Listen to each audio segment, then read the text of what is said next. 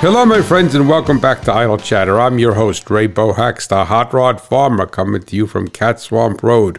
And we are right in the middle between Christmas and New Year's.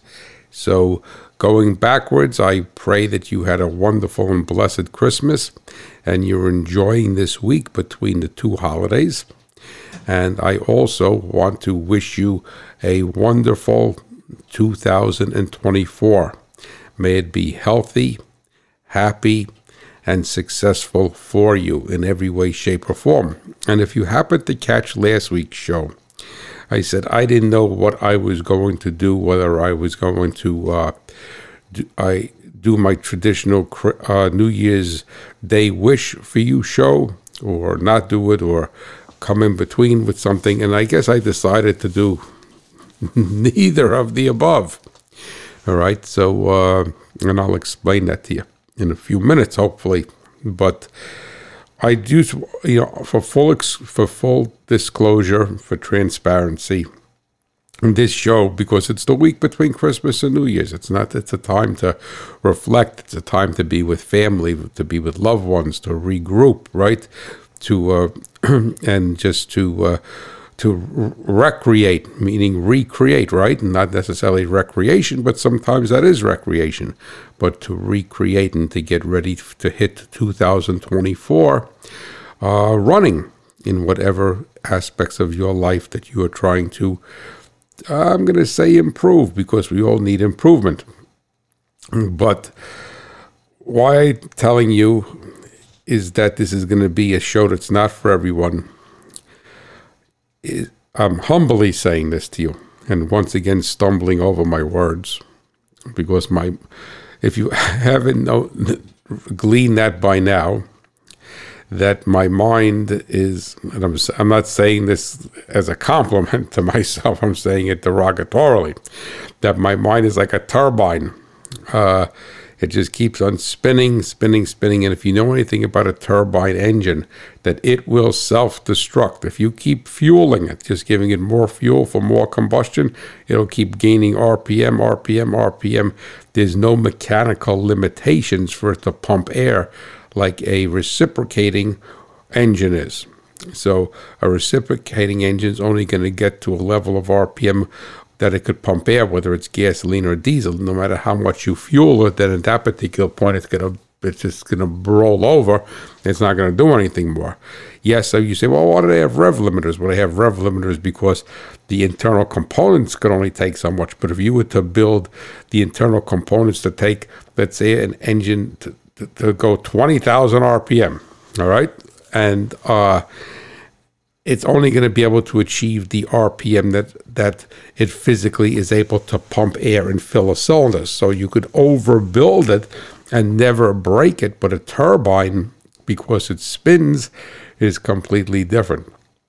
So it has no pumping losses in that respect and it's going to just keep on spinning. If you keep giving it fuel and you have that expansion, it's going to keep spinning until it grenades itself. And that's basically how my brain is. All right, it's like a turbine. It keeps spinning until it's going to grenade itself. And thank God my head has not blown up. Sometimes it feels like it does, but I'm such a saying that jokingly. But it is uh, my mind races all over, and lots of times it's hard for me to get my thoughts collectively together because, specifically when I do this show, because I could ramble too much and go off on tangents and go off in all different directions. So that is the turbine in me, the turbine engine in me. I need to have some sort of fuel flow mechanism to stop it from spinning too fast. But if you were to know me a little bit, and honestly, probably only a handful of the audience, whatever the audience is, uh, actually physically knows me. Uh, the the people who listen, and I'm blessed by all of you that do listen, and so grateful and thankful for, and I mean that from the bottom of my heart.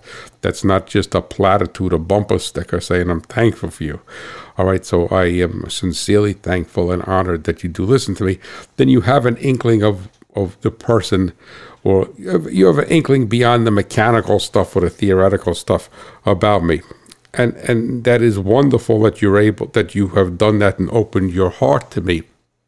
But I do feel that I have a responsibility. And okay, who's that? That's Faithy. I have a responsibility and onus to uh, to insulate you from that. Because okay, Faithy, that's Faithy. I'm going to see if I could pause this thing. Maybe she wants to go out. Okay, we're going to see. Hold on, God willing, I'm successful at pausing it. Alrighty, so uh, thank God the button worked and I guess it's breaking in. But Faith wanted to go out. She was sleeping for a uh, a long time. She slept all night and got up and had breakfast, went back to bed, and uh, just woke up now. So anyway, but trying to get back onto my thoughts of where I was, that I feel that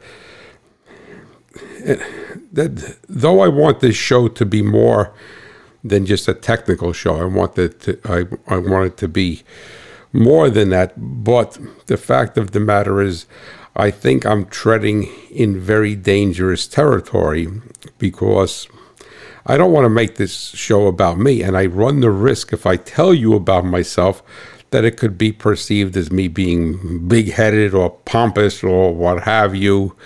And uh, that's not what I'm about whatsoever. I mean, and to the, like I said, the few listeners that do actually know me as man to man that that is not what I am about. But I do like to share things with you because I look at you, as I said many times before, as family.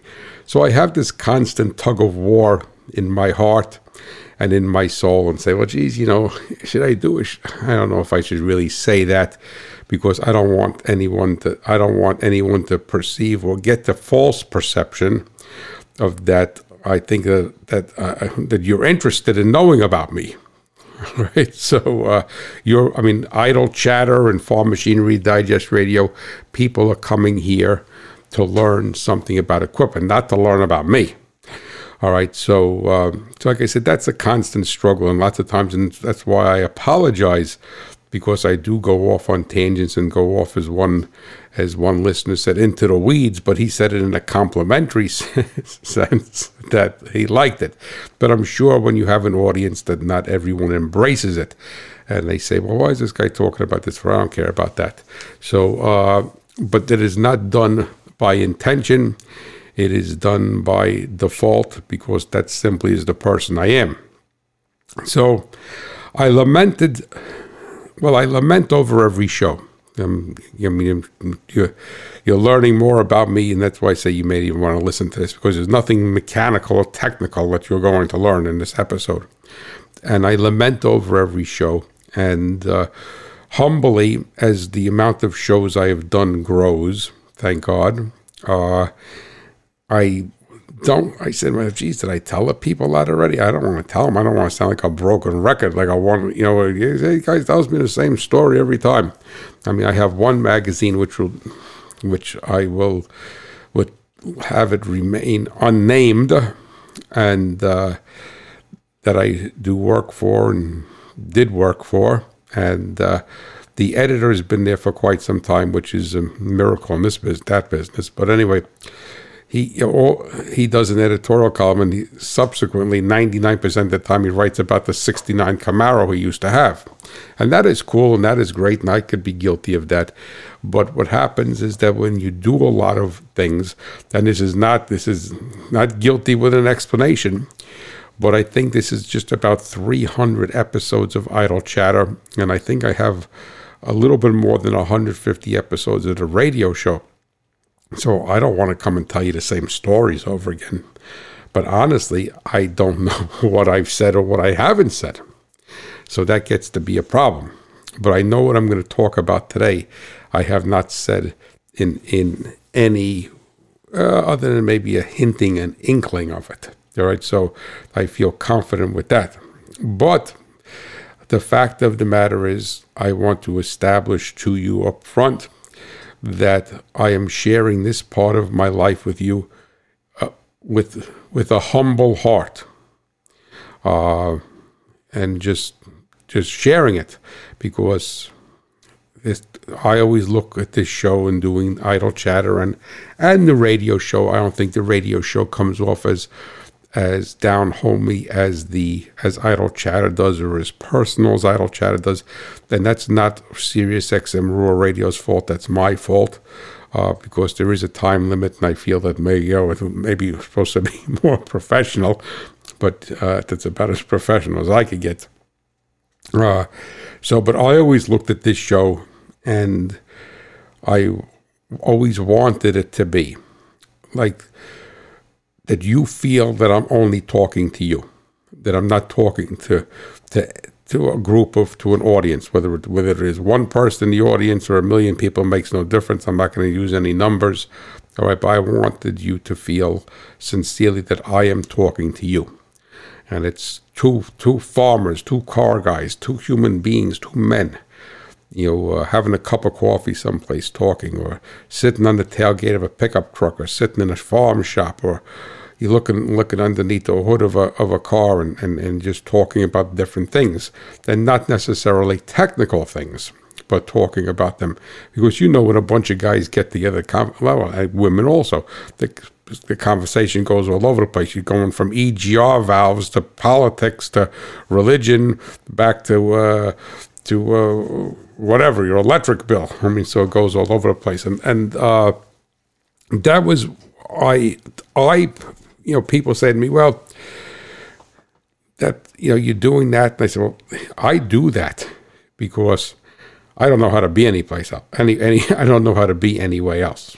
So so it's not that it's not that I'm doing it by design, by grand design, and I'm sure like the re- the reality of it is that to a lot of people they don't like it. Some people may like it. Some people may be indifferent to it. Some people some people in the audience may just tolerate it.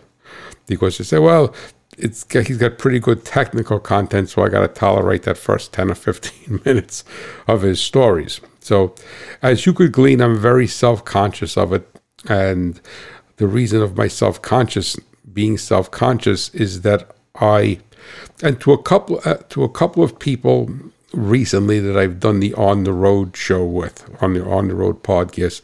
And if I remember correctly, it was Bree Carter, who is the uh, country music singer, and uh, was uh, Mike Werner uh, from Caledonia, Minnesota, and then Justin Forsey, Forsey from New Jersey, who was the uh, the the attorney. Well, he's an attorney now, but the the uh, Safety-Kleen driving attorney. I'm not laughing. Safety-Kleen truck thing. It's wonderful, and I had the opportunity, and a couple of the people prior to that, but I had the opportunity to ask them whether they m- would mind if I would openly say a prayer before we did the episode to ask for the Lord's blessings on the show, for Him to direct everything, guide everything, and most importantly, in those shows, and I guess idle chatter to a lesser extent,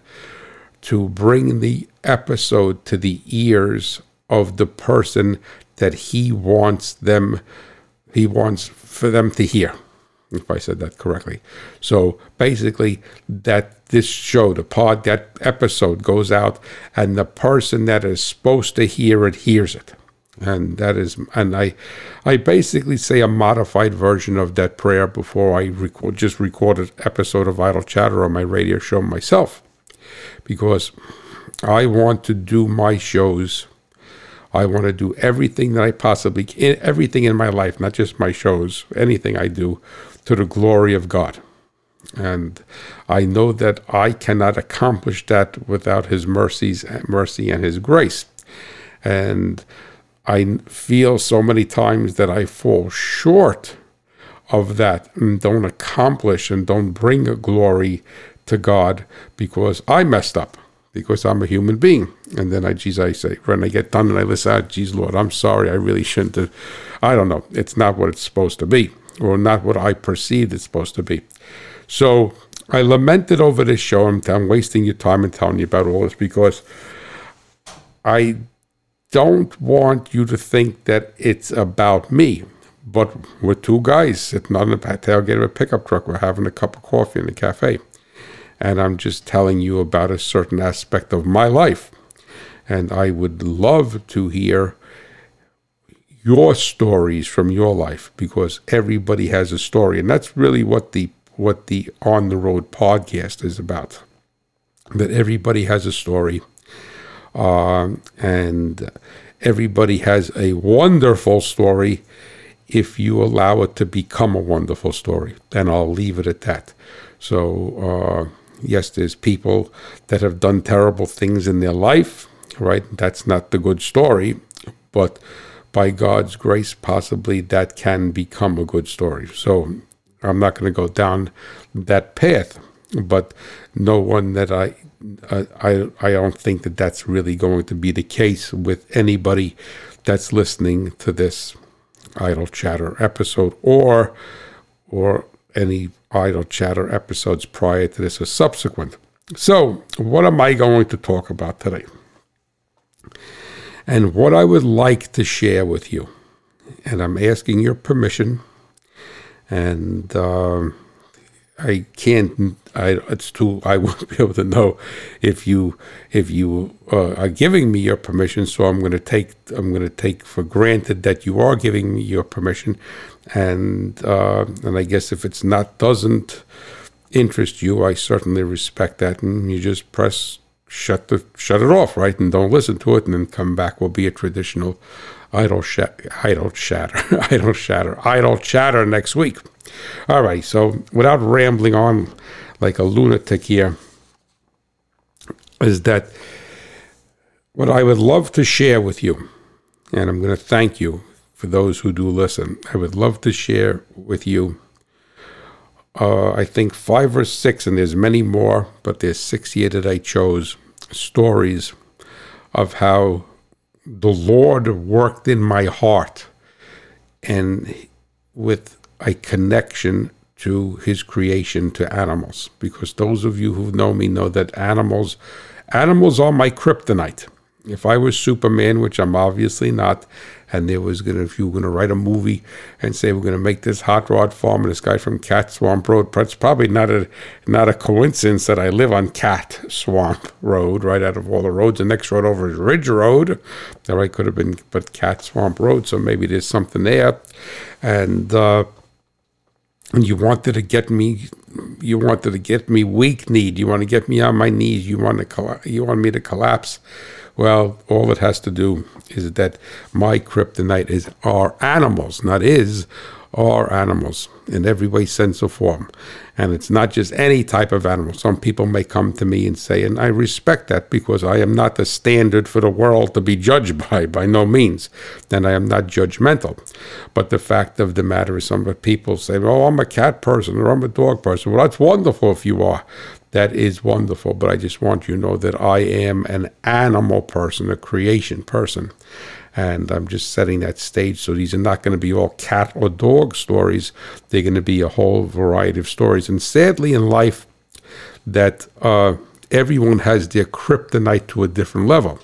And sometimes the world, according to Ray again, the, uh, sometimes the kryptonite is good.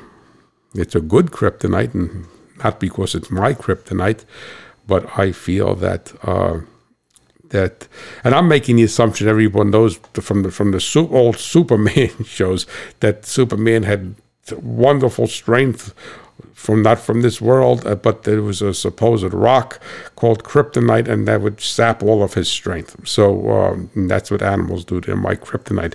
In case some people are listening that are not old enough to know what kryptonite is, which is, kryptonite obviously does not exist.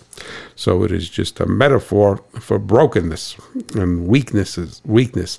But so many, but sadly, some people in life have a kryptonite that, in no way, shape, or form, can you uh, identify, or even if you how deep you dig, that it is something of good intrinsic value. Is that uh, and and people's addictions are are kryptonite. That's their weakness. So if you look at kryptonite being a weakness, uh, kryptonite made Superman weak. My animals are my weakness. They weaken me. They they they they just they they they just break my heart in every way, shape, or form. So But people have, sadly, people have kryptonite. That's really not. It is a weakness, and the weakness may be gambling. It may be drug addiction. It may be pornography. Uh, it it it may be uh, the kryptonite of money, the weakness of money. That I mean, look at people who get involved with the mafia and do things and what have you. Is that it's all rooted in money, right? It's, that's what it's rooted in. It's not rooted in uh, in how many in, in, in cutting grass, and uh, they may have a weakness of uh, infidelity in their marriage. They may have a weakness of of uh, of being a narcissist, thinking that they're so wonderful, pretty, or a pretty woman, or handsome man, or wonderful, what have you. And those are all different forms of kryptonite, according to my book. All right, but I don't think those are good kryptonite. If you have a heart for animals, I'm not using that because that's what mine is. You have a heart to help people. You have a you have you have a heart for something that bears good fruit.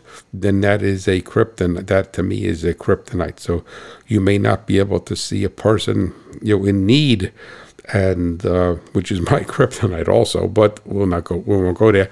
The person in need, and so you have a you have a, a, a burden in your heart to help those. So uh, that I think is a very honorable and wonderful kryptonite, and it is something that if you do have that, that you should not, in my, be ashamed of. And you should not brag about it, but you should not be ashamed of it. But so animals have been my kryptonite since I was I'm going to have to say since I was born. My and what has happened in my life because I've always had I did not grow up in a in a in a I'm going to use the worldly term religious family. It's, honestly, we never went to church. Uh, I'm not laughing, but um, my grandmother, who lived with us, who was from the Ukraine, uh, she was, uh, you know, there's a difference between religiosity and following God. When you put religion into something, it's it's more of a man-made denomination or sect or whatever you want to call it. I'm a, you know, this guy's I'm a Roman Catholic, I'm a Lutheran, I'm a Protestant, I'm a Episcopalian, whatever. Nothing wrong with that. I'm not attacking it. But if you look at the Bible, and uh, Old Testament, New Testament. All right, it was that you were a follower of God, and then with with the with, with the Christmas, right, the birth of Christ, you're a follower of Christ. You're a Christian. You're a follower of Christ. All right. So the thing is that I don't think I. In my whole heart, do not believe that God looks and says, "Oh, you're a Roman Catholic, and that's good," or "You're this," or whatever. I mean, so and there's been more wars over religion all right. There hasn't been wars over God, honestly. If you look back, well, maybe the Crusades, but that was really more religiosity than, than, than anything. So, but I did not grow up in a in a church going Bible Bible. Uh, I'm not going to say Bible thumping because that's derogatory. All right. Um, I did. We we didn't go to church. That's plain and simple. We believed in God. My mother had a more vocal belief in God than it was the one that taught us to pray. My father had a belief in God, um, but he was it, his belief in God was distant and not open about it, and he uh, so. I, I personally, and I'm putting words in the in in his mouth, and he's been gone for 15 years now, but 13 years, but he, in other words, God was like, he believed in God existed, but he believed, I don't really know what he believed, to be quite honest. Yeah. But the fact of the matter is that he was not, uh, I think like so many people, he believed that, he believed that there was a God. I honestly don't know if my dad ever prayed. I know my mother prayed, and uh, and she was the um, the impetus for my prayer life. Uh, and she was the catalyst for that in a roundabout way. She didn't force it on me, but she she exposed my sister and I both to to God in her own way, in a non-religiosity way. And I don't sadly, I don't think my sister fully embraced it. Then again, I'm not going to be judgmental and put words in her mouth, all right? And I'm not going to be saying, well, I fully embraced it. I'm a better person. I'm not saying that whatsoever. But it's funny because if you, I'm saying it's funny because it's not, not comical, but if you look in your soul, if you're introspective, and I talk about that so many times on this show in, in regards to you're working on equipment, on engines, on machinery, if you're introspective and um, and you and you do some soul searching, then you're either going to find that if you just if you let your soul go where it wants, you're either gonna you're either gonna drift towards God, or you're gonna be indifferent to God, or you're gonna drift away from God. And I was blessed that I always had something planted in my soul that there was there was always the seed of God in me since I was a little boy, and but uh, what has happened in my particular life, if you're still listening, with my particular life is that God has used animals to give me a broken and contrite heart. And if you don't walk with the Lord, and if you're not even familiar with that, says the Bible says, and I'm paraphrasing it, that God honors and respects and loves a person with a broken and contrite heart.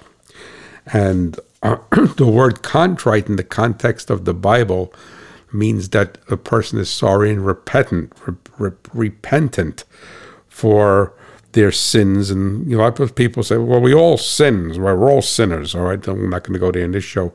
And then a broken heart allows you to see things differently, whatever that is.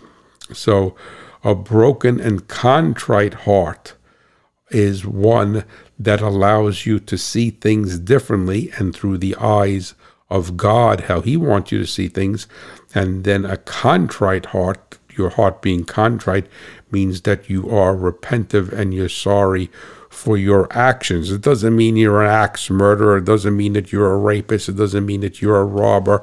But we all, in our own ways, break the Ten Commandments because without the Lord, we cannot follow the Ten Commandments without His help. So, anyway, but what I learned early on, at maybe three or four, well, maybe I'm not say, let's say five or six years old, I don't remember exactly, is that the Lord has the, the Lord well knew my kryptonite being animals, and ultimately, ultimately has given me a broken and contrite heart.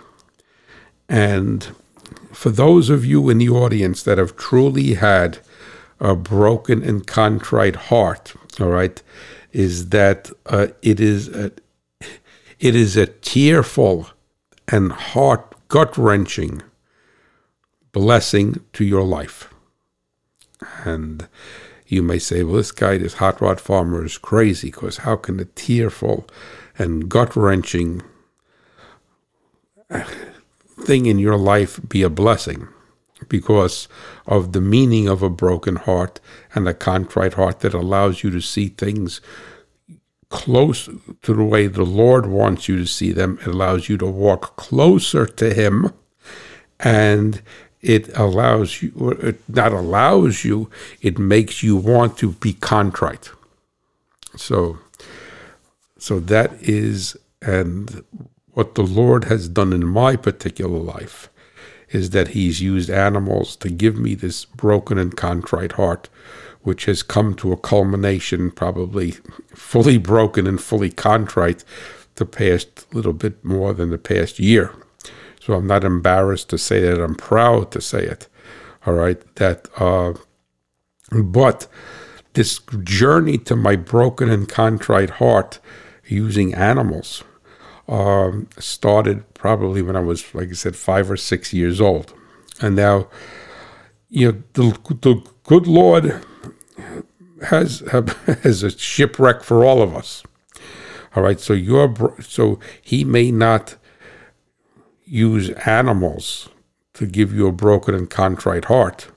All right, he may use something else, and whatever that's something else, but he knows without a doubt what you need to to to come to your knees. And in his mercy, in my particular life, and I know in everybody else's life, if you choose to have eyes to see it, that in his mercy, he also uses my kryptonite of animals to show me his merciful hand and that he's walking with me in my life. So it's not only, he's not only used it, the Lord has not only used it to break my heart and to make me be repentant, but he's used it as an affirmation of him being in my life. And that is the tearful part. So uh, there's a verse in the Bible, and I'm not good at telling you, quote, where it is, but there's a verse in the Bible go, that not, that's, that states very clearly that they that sow in tears will reap in joy. And uh, we know that uh, reaping is harvesting. So, how did my broken and contrite heart with animals begin? Well, well, first of all, began for God giving me a heart for animals as an infant. But then when I was four, five, or six years old, we'll stick with that number because I keep changing it. We had a cat, and, uh, and we've had many animals. And we had a cat, and we had a cat named Junior. How we got named Junior, I have no idea. It was a boy cat, and he was neutered. And and what had happened was that Junior disappeared. And if I told you the story once before, then please forgive me because that is why I said to you that I've done a number of shows humbly, and I don't know what stories I shared with the audience and and uh, which I did not. But Junior disappeared and went missing, and uh, which was not uncommon for Junior, but he would be missing usually for a day. He wouldn't come home one night or what have you, because we always had inside outside cats. And but this time Junior was missing. I mean, he was missing, and and through you know through the eyes of a small boy, five or six years old, uh, I don't honestly know how long he was missing. Something tells me it was two to three weeks, but it, it was not a day or two. It was not three or four months, but it was long enough to really be upsetting to to us and the family. Uh, and and you know would always be looking for Junior, calling Junior out pss, pss, Junior, Junior, Junior, and then no Junior. And then I remember one night, and I don't honestly have a clarity in the build up to this, but that is the important part. Is that I guess I was, not I guess I was talking to my mother, and I was clearly, we were all clearly very upset, but I was probably the most upset. Uh, and or and this, that this was the first time at five or six years old that I lost lost something, and I don't mean like losing a toy. I mean losing something of consequence in my life because I loved the cat. I mean, we all loved the cat, and I'm not saying my love was greater than the others, but my my my level of maturity. Not saying that that I would not have loved the cat, but you, you, you know, sadly, as you go through life, sometimes things that really upset you when you're young, you learn to to to to hide when you get older, and then things that didn't really upset you when you're young are basically devastating as you get older. And those of you who have walked through life will know exactly what I'm talking about. All right, so so my the end result being my mother told me when I went to bed and and uh, first and I was probably just at the point where the, my mother was teaching teaching me the Lord's prayer because we prior to that we had what some people call the child's prayer. Now I lay me down to sleep. I pray the Lord my soul to keep. Uh, so uh, so uh, so the thing basically well, if I die before I wake, I pray the Lord my soul to keep. And and and uh, full disclosure, I say that after the Lord's prayer every night because people, some people laugh at that prayer, but I think any prayer that you come before the Lord is honored. So, so what my mother told me was that, and it was it was not a lengthy conversation with her, but she told me to pray that the Lord brings Junior home, and specifically home to me. So I remember I said that prayer. Probably was no more than six or seven words after I said my prayer. And I went to bed. And I went to bed, I remember, as a five or six year old boy goes to bed. But I explicitly remember going to bed with a different feeling. I had, uh, as an adult, you would say guarded optimism, cautious optimism. I I was not optimistic, but I was more. I, I can't explain it like so many things in life. So I went to bed, and we were you know old school. We went to bed early and what have you. So, and I remember I slept through the night, and then probably it was still dark, and I don't honestly remember the time of year it was. I don't think it was summer, so it was probably it was either you know, in the fall or in the spring because it was still dark, and something tells me it was around four four thirty in the morning. That may be wrong. It wasn't eight seven o'clock in the morning because we got used to get up earlier than that, and it wasn't eight nine o'clock at night, so it was near the morning, and I was sleeping, and I was awakened by meowing. And interestingly enough, and that's why I say God works in your life if you choose to see it and you choose to have the eyes to see it and the heart to believe. Because as a Christian, you don't really believe in coincidence or you don't believe in luck. All right, there's no such thing as luck. and you don't believe in coincidence, that's coincidental, that I was the only one who heard Junior meow. And lo and behold, Junior was meowing in the window to come in, to come back, and after weeks of being gone, and uh, I woke up my parents and said, "Junior's here, Junior's here." And my, my father was like, he was like, "Why, why?" Yeah, yeah. You know, so and then opened the door, and I ran to the door. Then I opened the door, and Junior came in, and like like like anybody who has cats, and as you know, as we have cats now, right, is that they come and they walk into the house like nothing ever happened. Like, like what are you so what, what are you so excited about? I'm just here. So, but I never forgot that as long as I lived as long as I live. I will never forgot forget that. So, so that was a clear cut, without any doubt, an answer to a prayer, and the fact of that. I prayed that prayer as a little boy, a prayer of a five or six year old boy coming before the Lord. And the fact that I was asleep and the fact that I was awakened and his meow was not that loud because I think the windows were closed. That the Lord awoke in me, if that's the proper word, I just say that wrong, and to hear him when no one else heard him was a substantiation of that. And I never forgot that. And so that that experience with Junior going missing, my mother asked telling me to bring my concern before the Lord. Now we were not church people by the you know by that sense, by the traditional sense, and excuse me, and then that that night, having Junior come home, me awoke, me being awakened from a sleep, and being the only one to hear him, and then bring him in the house, just just was was was as much of a life changing experience as a six, five or six year old boy can have. And that was something, you know, that, that the, uh, up in Quebec, they have on the license plates Quebec, Canada, Je me souviens, I remember.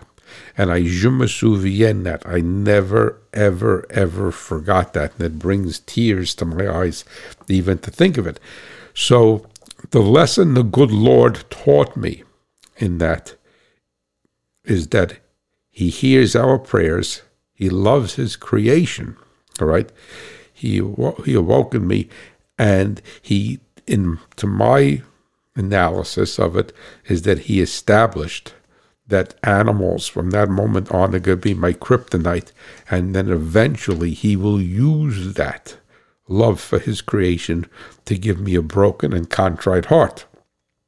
So then, fast forward many, many, many, many years to being a young, a young man, eh, let's say 19 or 20 years old, is that we found a dog here on the farm.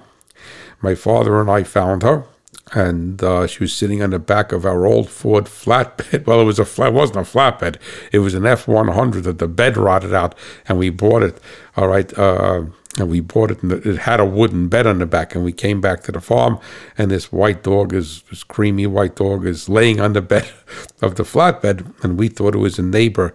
There was a neighbor down the road, about a mile and a half down the road, maybe close to two. I don't think it was two miles. It's hard to tell. And for those of you in the country, you know it's hard to tell distance. All right, so uh, and I thought it was Snowball, and that was Joey Joey Shuren's dog. So I said to my dad, I had my old '68 Dodge Dart. I said, okay. I said, I'll go do. I'll go uh, because Snowball used to like to wander and come over to the farm. And I didn't think it was Snowball, but I said, "Well, yeah, it must be Snowball." So I remember I said, "I'll go to I'll go to Joey's house and I'll tell him and tell him that Snowball's here." Well, I pulled into Joey's driveway, which was a gravel driveway, and lo and behold, Snowball was laying in the in front of the garage, just looking out, just looking out. So I said, "Uh oh," I remember explicitly, "It's not Snowball." So I backed out of Joey's driveway, and then I told, I came back. I said, "Dad, it's not Snowball." So it was a Wednesday when we found her. So we called her Wednesday, which my mother said was a foolish name to call the dog Wednesday, that we should call her Wendy. So what had happened was that we only had Wendy uh, Wednesday, because that particular point she was still Wednesday, because my mother was up in my sister's in Buffalo area, that uh, for a couple of days, and there was another neighbor a couple of miles down the road, and they were both newer neighbors, and uh, she was a widow, and uh, she, I don't know why. Well, it was different back then. People stopped by and said hello, and you waved and what have you in the country. Not like today, they flip you the finger when they go by. But anyway, uh, 90 miles an hour throwing a beer bottle out the window. So, uh, but so she stopped and uh, she had a young daughter. So the daughter was maybe 10 years old. I was 18 and 19 years old. So she was a little kid. And uh, remember, she had a new Buick Skylark, uh, four door Buick Skylark. And, uh, and, uh, so anyway, I don't know what it, uh, what it transpired was that we, we it's we, we would never have done anything to to Wednesday to hurt her or get rid of her. You know what I'm saying? But we only had her for a day or two, and uh, this little girl really fell in love with her. And we were not looking for, well, I was always looking for animals. My family was not looking for a dog. And so what had happened was that we, uh, Mrs. Shuren, no, it wasn't Shuren, it was Joey Shuren, I forgot her name. Uh, I forgot what her name was. But anyway, so they would like to adopt her. So this was this woman stopped to say hello, and she's going away with a dog, right? And the little girl loved the dog. And I remember that Wednesday jumped in the back of the Buick. With the little girl was sitting back in the back seat of the four door Buick, she jumped in the Buick and she was hugging her and everything, and uh, then what have you. And they they were going to take her and take her home, and they were going to adopt her. So it was mixed. It was it was mixed feelings. I was not didn't have we didn't have her long enough for a couple, maybe two days to. Tr- I mean, we loved her. I loved her. I loved her at first sight, but I it, it, was it was easier. It, it was quasi easier to give her up, and I probably knew that that was a better place for her than with us because I was going to be starting to go to work and whatever. So, but I'll never forget when the door of that Buick, the back door closed the mother was driving. She had the window down. The little girl was in the back, and she had Wednesday sitting next to her. And they closed the, I closed the back door, and then the car. The mother put the car in drive, and the car started to go a little bit, you know, up up Cat Swamp Road. And then Wednesday turned around and put her paws on the back seat and looking out the back window. And uh, I'll never forget the look she gave me. Was not a look of betrayal. It was a look of confusion and did not understand why the car was moving and I was back there. So obviously I cried as he I'm still crying today thinking about that story. So I cried, and uh, what happened was that they took Wednesday, they took, they changed her name to something, and uh, I went a couple of times to go see her, which my father said was a mistake, and maybe it was, but then again, maybe it wasn't. So I remember she, I came one time to see her in my '68 Dodge Dart, and that they were up a long graveled road, driveway road, and uh, I remember came up there at a brand new house which was unheard of back then over here. Everybody had old farmhouses. So to me, it was like a mansion. And then what had happened was that the, the Wednesday was playing in the front yard with the little girl. And then she saw me pull up with the, and it's, it's amazing, all right, because she knew my car. And remember, we only had her for a couple of two days or so. And it just shows how God, people, there's a lot more going on with animals than most people give credit for and she came. It was like a like a commercial, like a like a, a Hallmark Hall of Fame movie. She came running to me, and she jumped in my arms, and she jumped in my arms, and I opened the door of my car, the Dodge Dart, had a bench seat, and she sat next to me, and she was just whimpering and licking me, and whimpering and licking me, and just and and please note that those, that family loved her. And I mean, they were taking good care. It wasn't that she was, but so I think I only went there once or twice, and that was the last time I went there uh, to see her because it was too hard on her and it was too hard on me. And my father said to me, which was right in that respect, that you know that she, that you know she has to make a new life for herself, and she'll have a good life there. And it's not fair to the dog that I'm going to see her. And on the flip side of it is that uh, ultimately it did work out. It was a blessing, most likely, that I went to go see her. So what had happened was that a week, this this was uh, a relatively short time, not days, maybe a few weeks later. What had happened was that um, Wednesday disappeared. She ran away from the people, and so you know, when you're younger, you, like I said, time, sometimes time goes fast, sometimes it goes slowly. So I would have to say that the, the lady called us and said that the Wednesday ran away and then what have you, and maybe, you know, so then she was, so it was probably two weeks after I'd seen her, maybe not even two weeks, a week after I'd seen her. And uh, then I would say she was gone, something tells me she was gone close to a month. And I would ride around any chance I had. It was different back then. Ride around with my my Dodge Dart and they went to the dog pound, went all over, went to the radio station, what have you. Um, there was no internet or anything back then, obviously, and uh, and uh, to look for her. excuse me. To look for her to no avail, and I would pray for her. And I honestly don't recall. I was a young well, young good boy, young 18, 19 years old. I mean, if you were old enough probably to go to get in the army to get killed. But uh, so what had happened was that I would, you know, lift her up in prayer. And, uh, and like I say, sometimes in, when you're younger, you could, you could deal with stuff, some stuff better, some stuff worse. And then I, I don't want to say that I forgot. I did not forget about her. I probably I stopped looking for her. Right, I would keep my ear to the railroad tracks, but I stopped, you know, putting miles on riding around looking for her all the time, and which I didn't in the opportunity I could. So then there used to be a landfill. We used to call it a dump, and my father had me take some stuff in the old Ford truck. All right, there was a '64 Ford with a 292, and the wood bed in the back, and uh, excuse me, I think it ran like a seven and a half cylinders. But anyway, I mean, it was when we got it. I think we paid two hundred dollars for it.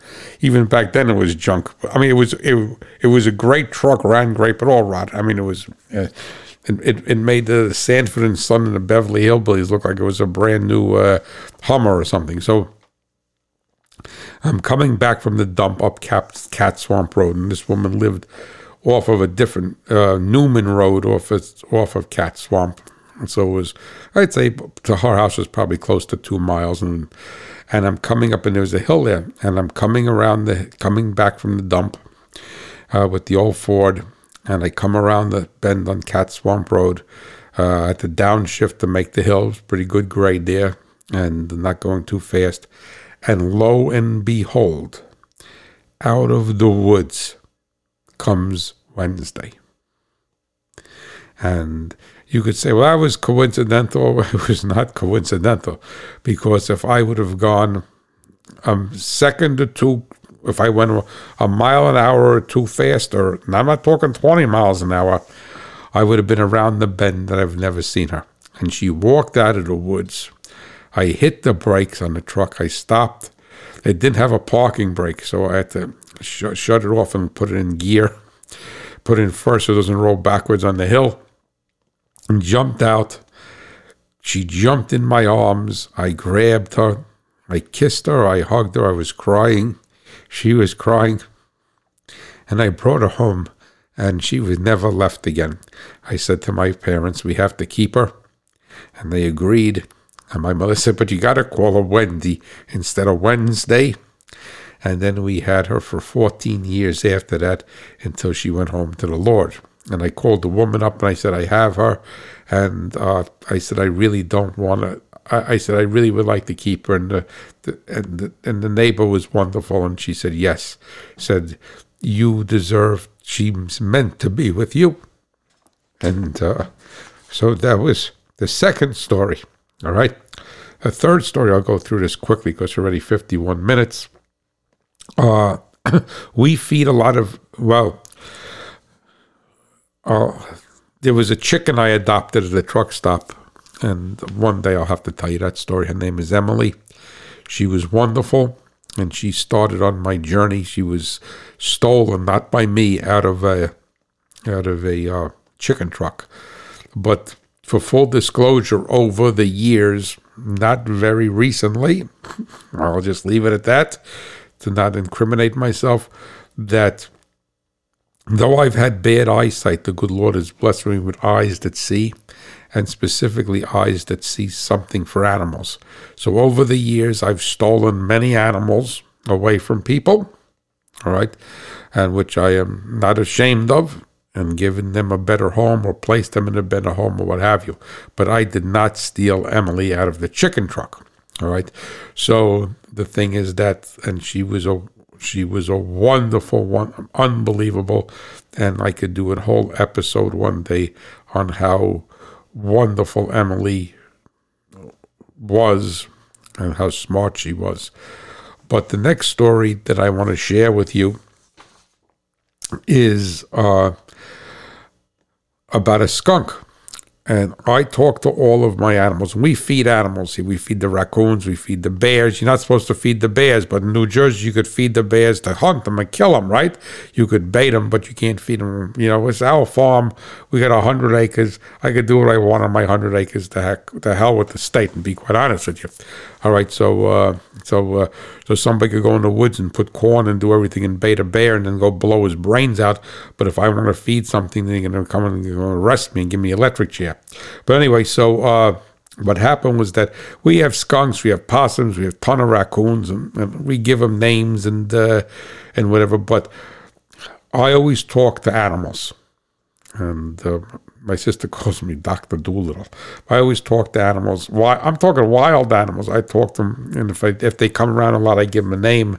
All right, we've had our bears named and what have you. So uh, what happened was that there was a skunk that always came around that we used to feed, and we used and he used to eat with the next to the raccoons, the feral cats, the possum believe it or not, and I don't even tell people these stories. I think I'm a liar. Is that we have a fox that that was eating with next door to every next next to everybody. All right, so so it, it's like Noah. It's like Noah's Ark. Everybody got along. There was nothing whatsoever.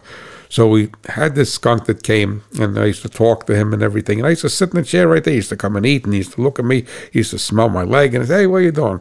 I, and uh, so. Uh, So what happened was that it, it, was in the fall, and we have a deck behind the house, and this is all context to it. And underneath the deck, we have uh, about two feet of lattice because we wanted the deck to be able to walk from the sliding door in the house right out to the deck and have it flush without a stair. So the deck is about two feet up. It's three steps down, uh, and so there's a lattice around it on a. Uh, well, it's a it's a plastic lattice, right? The men look like wood. So I'm cutting the grass. It was I was I was done for the day working on my desk. It was in, in the fall. I'm cutting the grass and uh, I'm looking. Uh, I'm looking. I'm out in the, the, other part of the lawn. I'm like, what the heck is that thing over by the? Now, mind you, I was blind as a bat. What the heck is that thing over by the deck? Right. Well, to make a long story short, I get off the tractor and my John Deere at the time 116, the old one, and get off the tractor, shut it off, walk over there. And it is my skunk friend. And I don't know what came of him because he was coming around for years. And he, for some reason, he just, I don't know whether he got spooked or got scared. He tried to go through the lattice. So what, so what happened was that somebody's meowing outside. They're going to have to wait. Sounds like Molly. So what happened was that his head went through and he got stuck a little bit past his head on his neck and he couldn't back out of the lattice because the way his fur and his head would go would be and, and, and he couldn't go forward. So he was stuck in the lattice through one of the openings in the lattice. Like I said, I don't know how the heck he got in there. All right, so stuck in the lattice, and I said to myself, I think that's my friend. So now his head was underneath the deck and his tail was to me. So I didn't know if he was still alive or not. So I just took a, a well, the handle of a of, of a broom. I went to the garage and I just tapped it to see because he was already getting flies around. So, oh my God, this guy died in the lattice. I said, I think that's my friend. So I said, but what am I going to do? I said, that lattice is hard to cut. So I said a prayer. I said, Lord, please help me to free him. I cannot do this without you. I said, I could, you could please give me wisdom, move my hands, show me what to do. So I went into the garage and out of my toolbox, I got a pair of Wiss snips, sheet metal snips, which believe it, which are not really good to cut thick plastic. Believe they cut sheet metal, but not plastic. Anyway, and I had no choice but to lay on the ground, r- literally with his tail on my nose and two inches away from his his uh, spray apparatus. All right, so I but I spoke to him first. I said to him, "Buddy, it's me.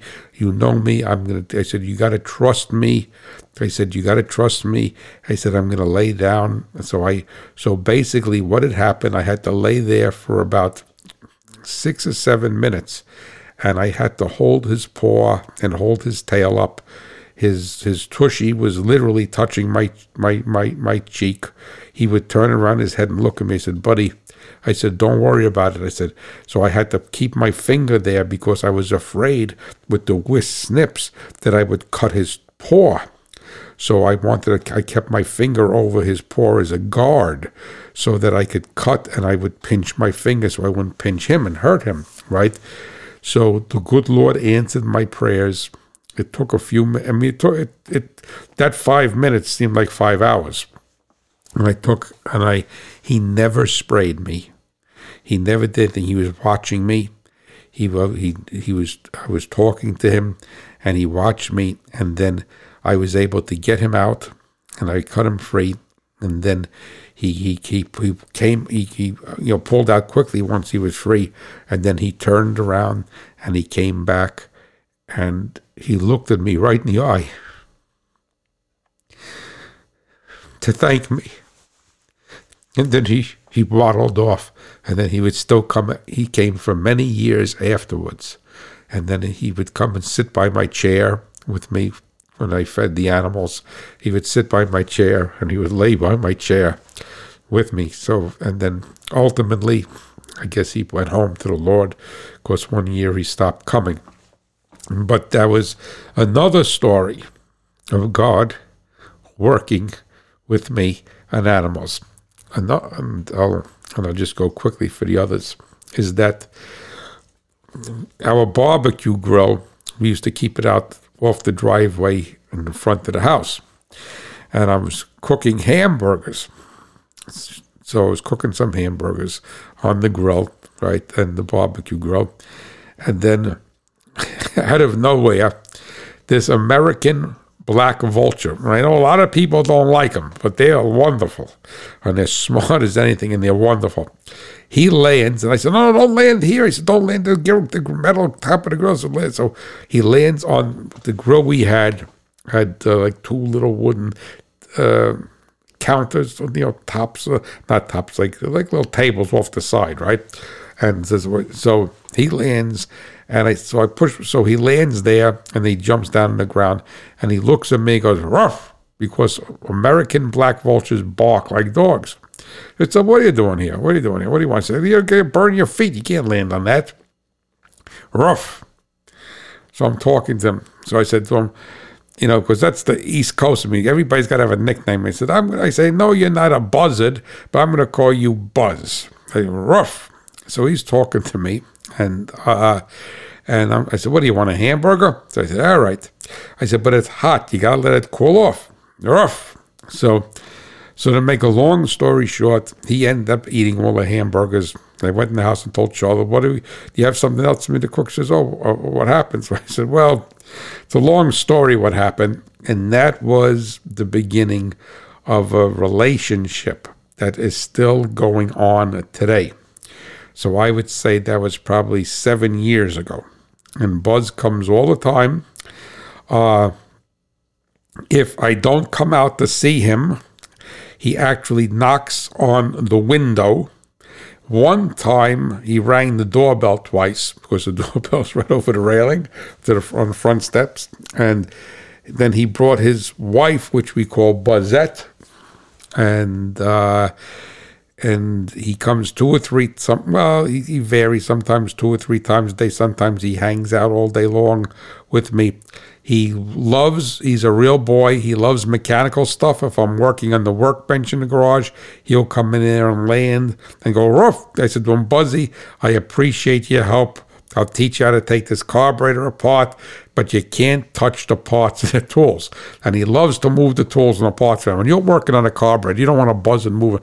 So I never chase him. I said, Buzzy, you can't do that. He said, you got to just leave the wrench there. Leave the, you, you, you can't start moving the parts around. And he would he and his we I call his his his wife Buzzette, and then he and Buzzette they would see me in the field with the tractor working. They would circle around and they would come and they would land, and I had to stop the tractor and talk to them.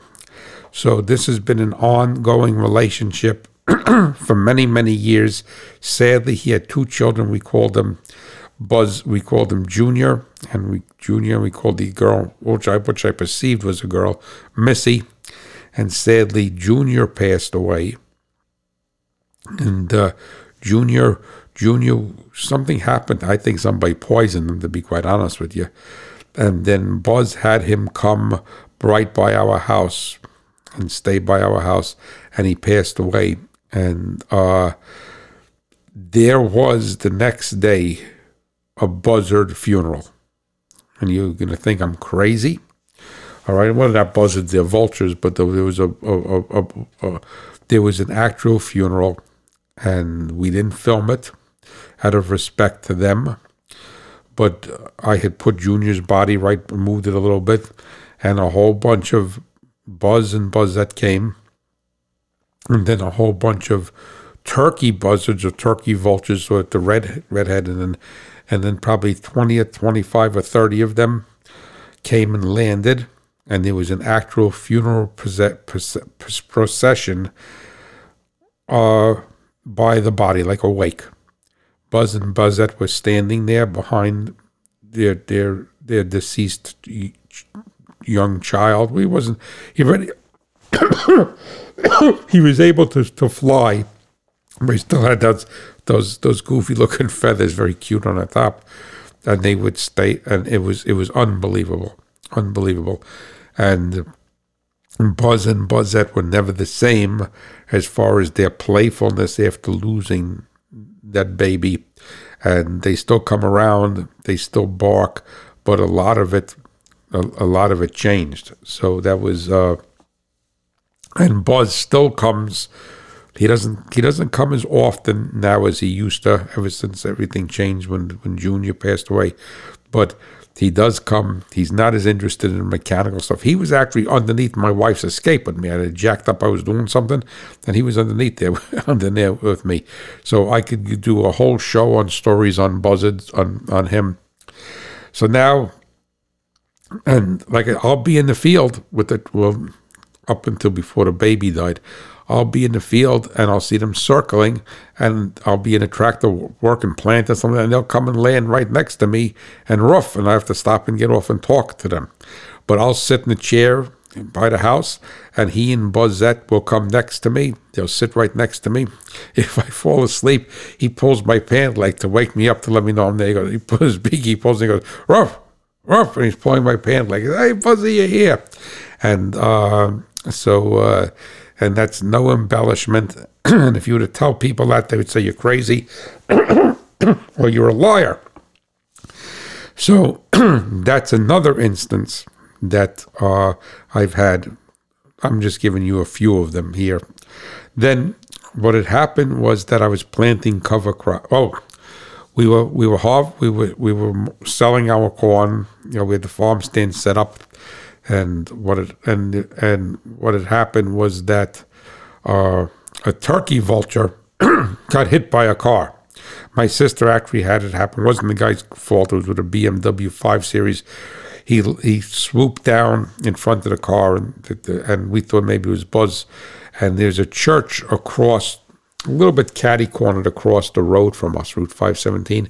And behind that church is 16,000 acres, 16,000 acres of open space in New Jersey, what they call Green Acres.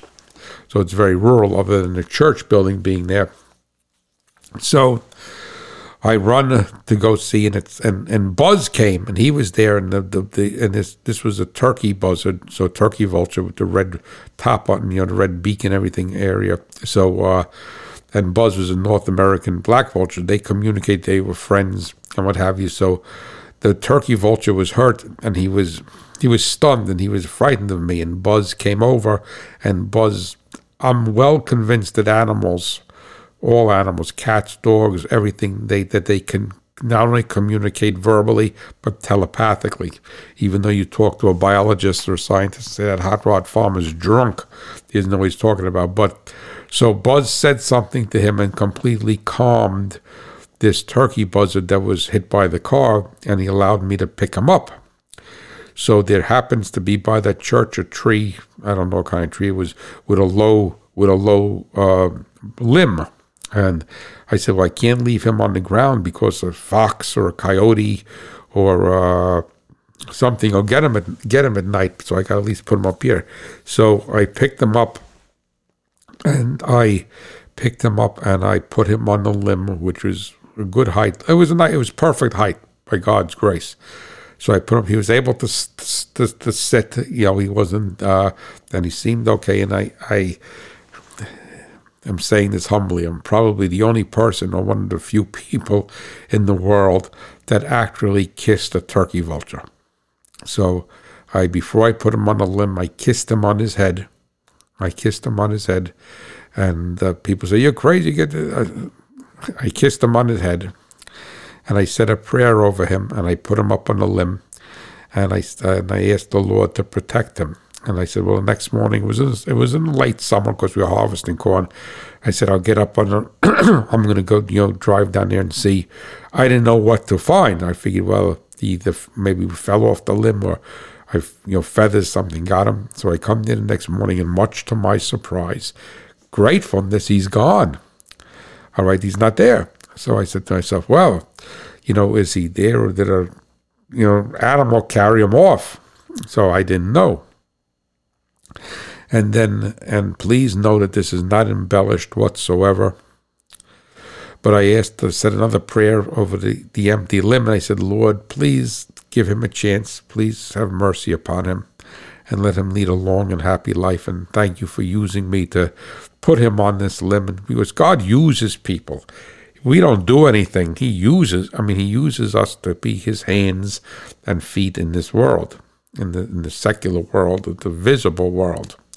So I said, all right, well, I gave him to the Lord, went on with harvesting corn, what have you.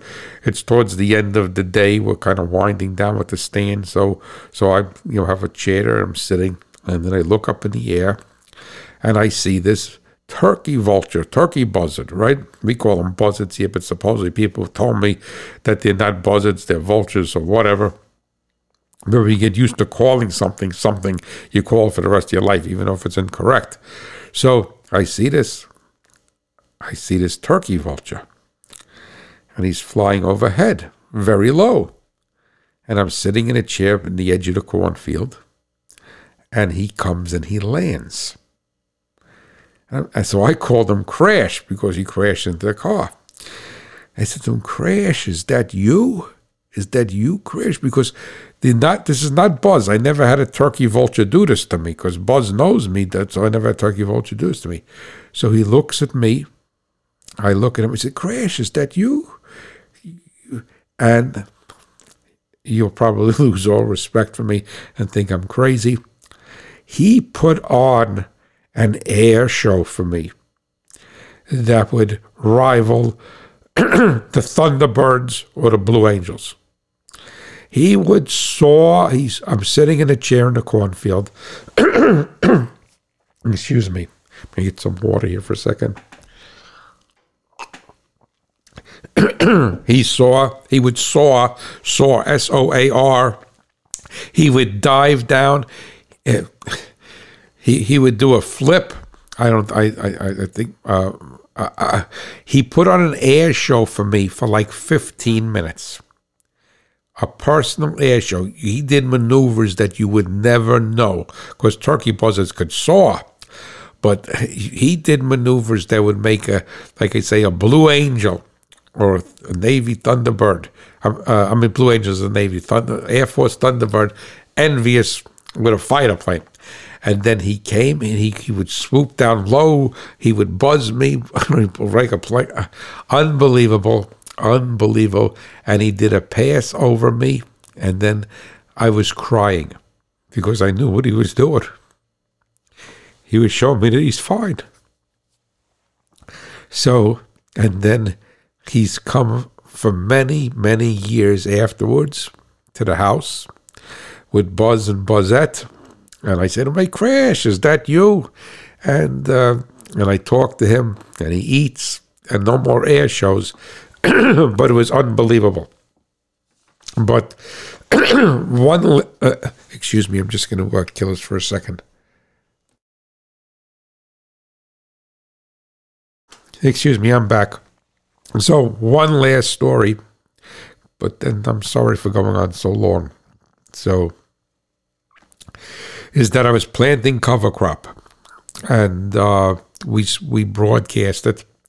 So what I did in this particular instance, ah, I'm just going to leave the truck, my Ranger, with all the seed in the back, because our farm is small and our fields are small. So it's not Nebraska, and uh, sadly, and I said, you know, the, the, the spreader holds 500 pounds, 550 pounds. I said, I'll dump 500 pounds in there. And because I'm a one man band, so it's harder to bring the truck there, go get the tractor, then I'll just run up to the run up to the you know by the house and have the truck in the driveway, and I'll load up. I got the bags there to throw out. It's made a lot of sense.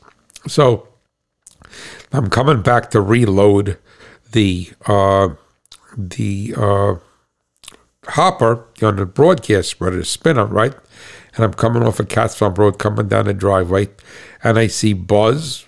The the children were still alive. Buzz, Buzzette, and Junior, which is the which I perceived was the boy who died, and and and uh, Missy, which I perceive we perceive was a female, and they're around in a circle. We always had dry cat food down there, so for like I said, we had feral cats coming, so it was always 24 hours a day. There was something for somebody to eat.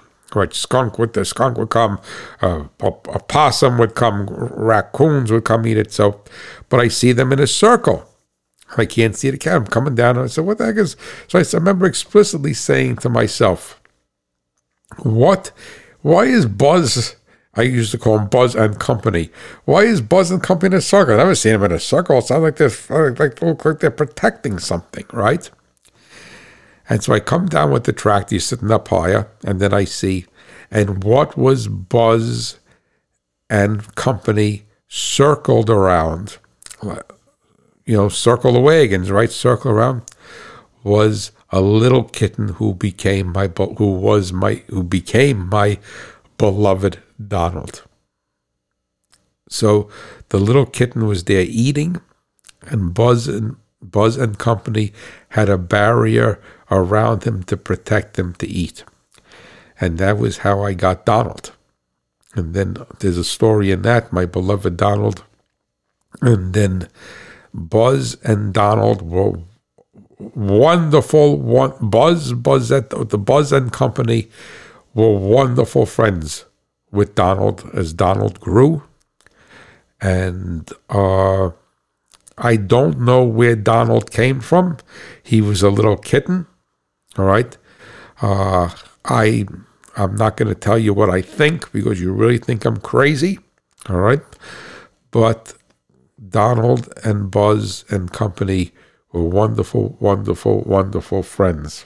So basically, as I get ready to close here, I want to thank you for allowing me to share some of my stories with you on how the Lord has used His creation to bring me closer to our Savior Jesus Christ, on how He has answered prayers and how there is still unanswered prayer yet for Donald's return.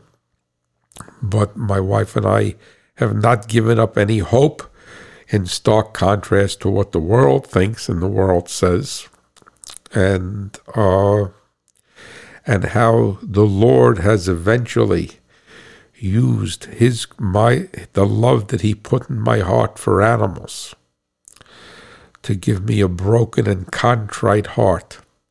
And as I and as I get ready once again to close, and this is probably going to offend somebody or insult them or roll their eyes up to me, but my my sincere prayer for you as a human being, not as a farmer, not as a hot rod farmer, not as anything, but just man to man, woman, man to woman, whatever, is that in 2024, that your greatest blessing is to truly have a broken and contrite heart, that the Lord uses your kryptonite. And no one likes going through it. I'm not going to tell you that. All right, not going to tell. I'm not going to say you're going to like having a broken and contrite heart. But if you allow the Lord to give you a broken and contrite heart, He will supply all your other needs in life, and you will and will open a door for you to have a relationship with Christ our Savior that you would never ever have otherwise. So I want to thank you so much for listening to this offbeat idle chatter and for hearing some of some of my stories about how God has spoken to my heart through his creation and I I will welcome and honor to hear your stories also. So you have a blessed, blessed 2024. I hope you had a wonderful Christmas, and we'll catch you next week as that real hot rod farmer and talking about engines and machinery or something else. You have a blessed day, and may God bless you and my beloved America.